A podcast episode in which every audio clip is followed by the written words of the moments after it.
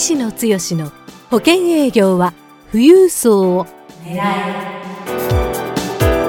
この番組は相続事業承継コンサルティング協会代表理事の石野剛が年々厳しさを増す保険業界で生き残っていくための富裕層営業術について協会員の成功事例を交えながらリスナーからのご質問にお答えする番組です。営業のヒントをぜひつかみ取ってください。こんにちは三木出友です。石野剛です。石野剛の保険営業は富裕層を狙い今日は第39回目をお届けします、はい、石野さん今日もよろしくお願いいたします。よろしくお願いいたします。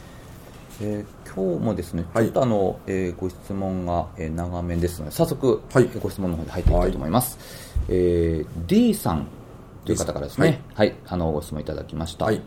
えー、私もコラボセミナーに挑戦しようと思っています。はい、コラボ先のメリットのお話は大変参考になりましたが、はい、そのメリットのお話をする時間を取ってもらうところでつまずいています。初回アプローチで有効な策はありますか、はい、というご質問をいただきました。なるほど。あのコラボセミナーがですね、はい、あのまあ、相続や事業承継のはい、あのコンサルティングの上で、まあ、きっかけとしてはすごくいいという話も過去に、ね、させていただいたんですけども、はい。まずそのアプローチどういうふうにしたらいいかっていうところにね、つまずいてる方もね、はい、これあの、まあ、リスナーの方もね、はい、たくさんいらっしゃるんじゃないかなと思いますので、はい、まずあの、どういう形でそのメリットをお伝えするかとか、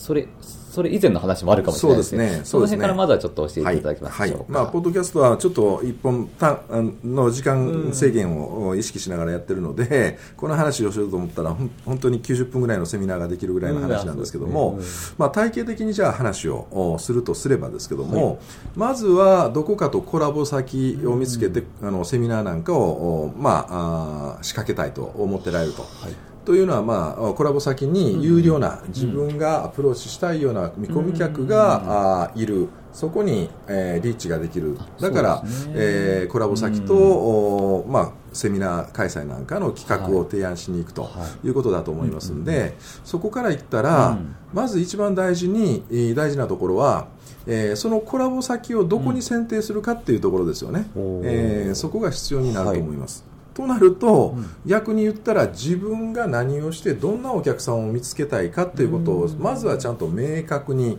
えー、ご自身でしっかり、えー、落とし込みをする。しっかり考える必要があるかなと。で自分はこういう強みがあるからこういうお客様に対して貢献できる。だからこういう有料な見込み客をにアプローチしたい。とするとその見込み客にアプローチできるような、えー有料見込み客を持ってられるようなコラボ先はどこなのかっていうところについて例えば過去で皆さんにお伝えしているのは百貨店さんであったり金融機関さんであったり葬儀屋さんであったりっていう相続とか事業承継のキーワードでいくとそこは我々の見込み客が非常に有料に豊富にまあ見込み客としてまあ共有できるというかですね、ね。えー、ところがあると、うん、だからそこの選定から始めると、うん、でじゃあ自分はここのコラボ先この業界に行きたいんだっていうふうに考えられるとすると、うん、自分のネットワークの中でそこにつながる、えー、キーマンがいるのかどうなのか、もしくは生保セールスパーソンっていうのはほとんどの方が転職組だと思いますから今まで自分がいた業界で、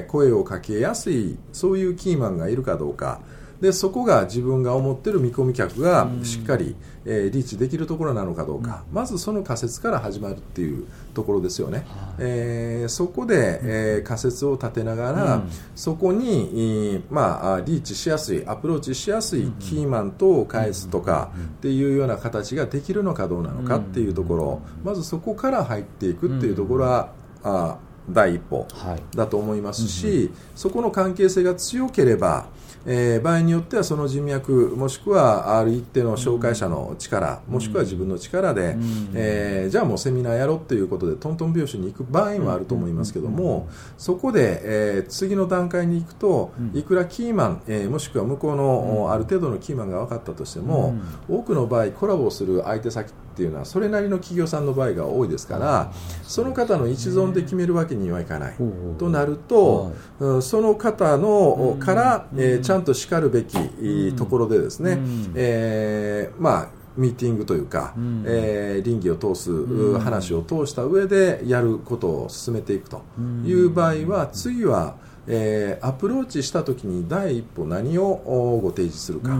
ということだと思います、はい、それからいくと、えー、何が必要かって言ったら、企画書ですよね、うん、えー、どんなことが自分ができるかっていう前提の企画書、えー、そもそも自分が何者で、どんなことができる、うん、御社にとってお役立ちができますよ、うん、御社のクライアントさん先にいるクライアントさんにこういうお役立ちができますよっていう、うん、そこをちゃんと企画書の中に盛り込めるだけの自分の、えー、ものがあるかどうか、うん、えー、まあ、作っていくっていうのが大事だと思いますけどもね。えー、その企画書の盛り込み方っていうのも実は本当はノウハウがありますけども、先ほど言ったように、えー、このポッドキャストではあその企画書の書き方までは、あご説明するような時間とか、うん、えー、映像とか、あご提示できませんので、まあ、それはもう何かの機会で我々のセミナー等でですね、え共有していただくとしか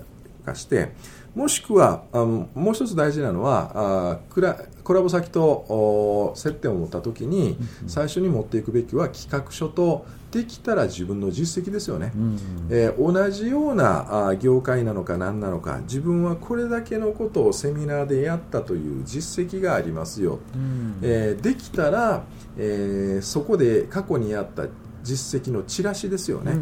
えそういうものがあればめちゃくちゃもうステージが上がるというか段階が上がってこれなら彼に任す。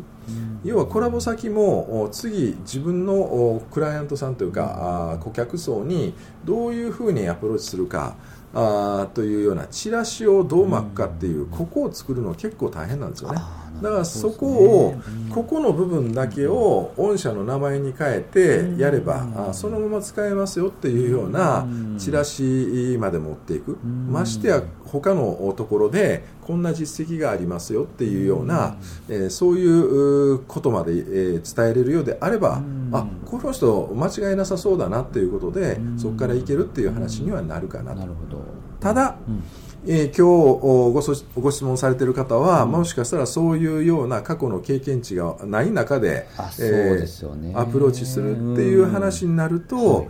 今私がお伝えしたようなノウハウをどこかで学ぶとか、うん、えー共有するっていうかですね、まあ、そういうところを考えるっていうのも非常に大事なポイントにはなるかなと、まあ、まずは強みを作るっていうところがそうですね。必要です、はい、だからあの何をおいても、大事な部分というのは、これからの時代保険売れますよ、えー、保険の商品、えー、私に言ってくれたら。今はもういやネットで調べたら AI が全部検索して一番有利な商品、えー、見つころってくれるっていう時代になっているので、ね、となると自分がここが強みだっていうところを一点旗を立てれるような、ね、ものが必要になる。それが出てくると一気に先ほどのコラボ展開っていう話にもつながっていくので、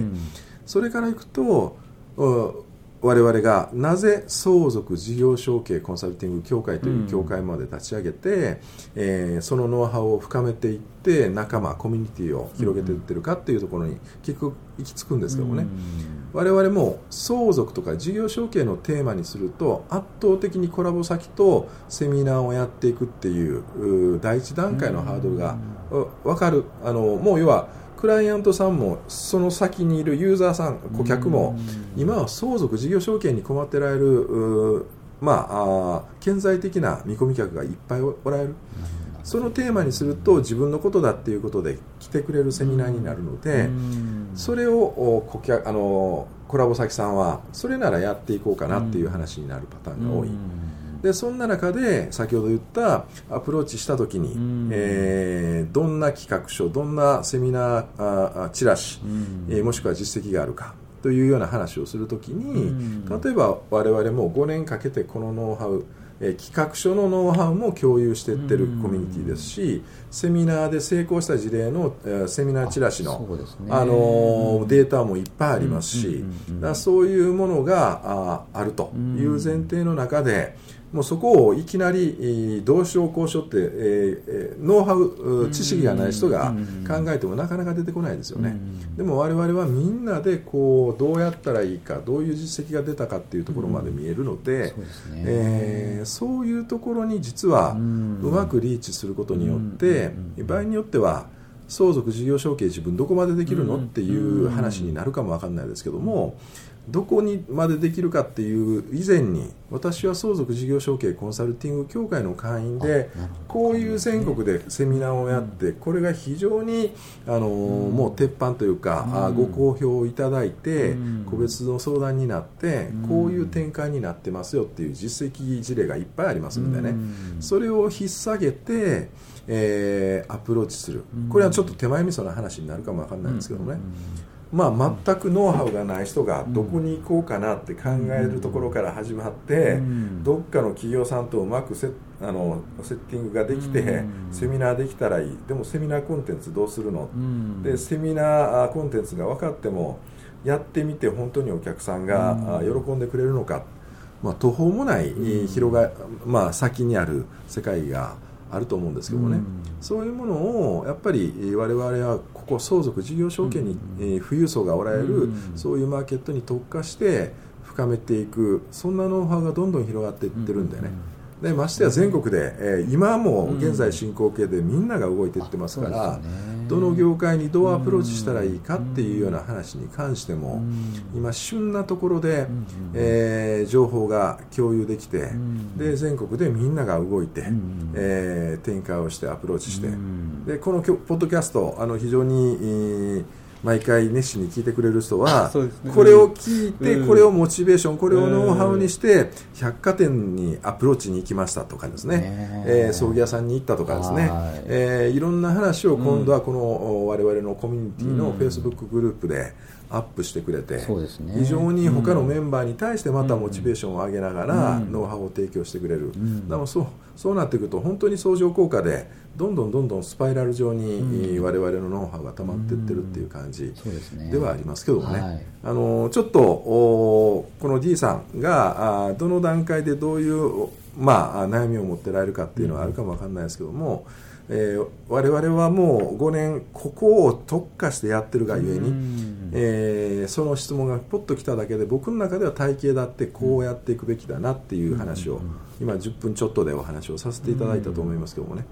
まあでもやっぱりこういうところがはっきり成功パターンとして見えるか見えないか、今混沌とした中でいくと非常に、え何をやっていいかわからないっていう人が多いと思いますけどもね、えそこをえー、ここをやれば実績が出るし、うん、やりがいにつながるのかなっていうことをね、うん、考えれるように今ちょうどまだ年始の段階だと思います。1月の段階ですので、ね。はい、今年1年自分がどんなマーケットにどう向かって何をコミットメントするのかっていう、まあ、考えるねきっかけにしていただければいいんじゃないかなというふうに思います、はい、そうですね、はい、あの D さんからのご質問あのコラボセミナーの初回アプローチについてということでしたけども、はい、まずあのご自分の強みを、はい、あの明確にされてで、ね、あの持ってこの企画書を作ってそこに盛り込んでいくっていうところからね、まずはあのやっていただければなというふうに思いますので、ご参考にしていただければと思います。はい。えー、それでですね、石野剛の保険営業は富裕層を狙い、今日は第39回目をお届けしました。石野さん、今日もありがとうございました。はい、どうもありがとうございました。番組からお知らせです。ただいま、石野剛へご質問をお寄せくださった方へ、富裕層の意外な素顔、富裕層の性格から富裕層に好かれるポイントまでをプレゼントしています。http コロンスラッシュスラッシュ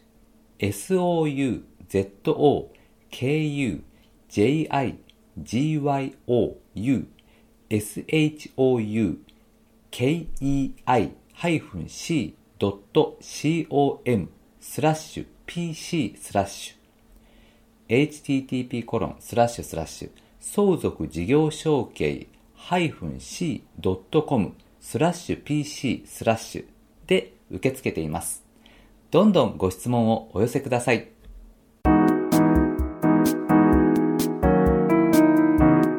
今回の番組はいかがでしたか？番組では医師の強への質問をお待ちしております保険営業は富裕層を狙えで検索していただきこの番組のホームページからご質問をお寄せくださいそれでは次回の番組を楽しみにお待ちください。